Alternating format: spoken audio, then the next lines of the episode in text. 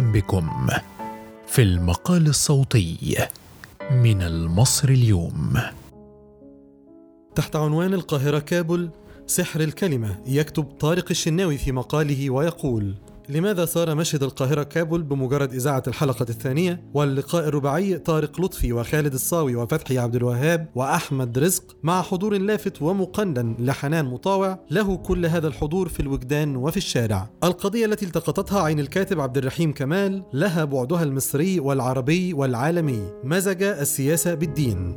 قراءة النص الذي يخضع لزاوية رؤية مسبقة هي التي تدفع الشخصية للوقوف على شاطئ. تعتقد فقط أنه الحقيقة المطلقة وترفض أن تسمح لأحد بالمراجعة. طارق لطفي الذي يعود بعد غياب بضع سنوات ممسكا بشخصيته. المسلسل تستطيع أن تدرك أنه يحمل براعة خاصة في تسكين الممثلين. المخرج حسام علي اختار بدقة من خلال هارمونية فن الأداء حيث تنسجم الشخصيات في العزف الجسدي والروحي. وهكذا كان السؤال الصعب. كيف يتمكن المسلسل من تقديم هذا العصف الفكري بين أبطاله؟ كل منهم لديه مكوناته الشخصية. الكاتب يلتزم الحياد الدرامي. لا يصدر أحكاما على أحد. يترك لك أنت حرية الاختيار. الأربعة كانوا يحلمون تحت نفس البطانية. وكبرت الأحلام. بعضها صار كوابيس. وتفرقت السبل. طارق لطفي.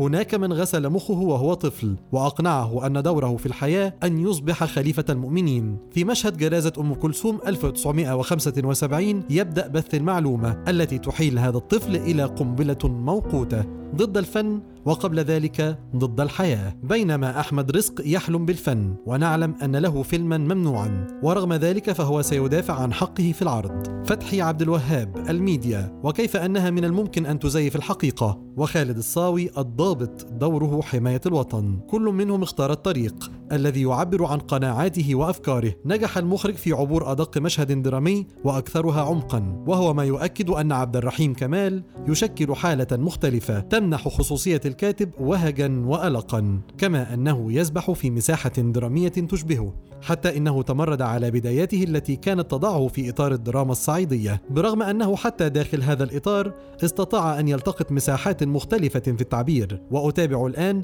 لمحة أخرى يقدمها لنا عبد الرحيم في نجيب زاهي زركش. هنا تصبح الشخصية هي البطل مغلفة في إطار هامش محدود من الفانتازيا. ترتكن إلى براعة ممثل بحجم يحيى الفخراني الذي لم يقف وحده. الشخصيات الأخرى مكتوبة أيضا بأدق التفاصيل. تردد في السنوات الأخيرة السؤال الكاتب أم الورشة؟ والإجابة المتداولة أن الورش سر الأزمة وهي قطعا قد تكون بزاوية ما تتحمل المسؤولية. البعض استغل جانبا يبدو ميكانيكا وكأنها مصنع تقدم له مادة يحيلها إلى أقمشة فصارت اعمالا بلا روح الأغلبية ولكن ليس الكل. إنه نظام مقنن في العالم كله. له دوائر قد يبرع فيها وله سقف من النجاح قد يصل إليه. إلا أنه سيظل فقط وسيلة واسلوبا نقيم نتائجه بدون أحكام مسبقة. الكاتب الذي يمسك كل الأفكار ثم يحلق بها مثل عبد الرحيم كمال تصل معه إلى ذروة سحرية. هكذا شاهدنا الحلقة الثانية التي صارت ترند بحق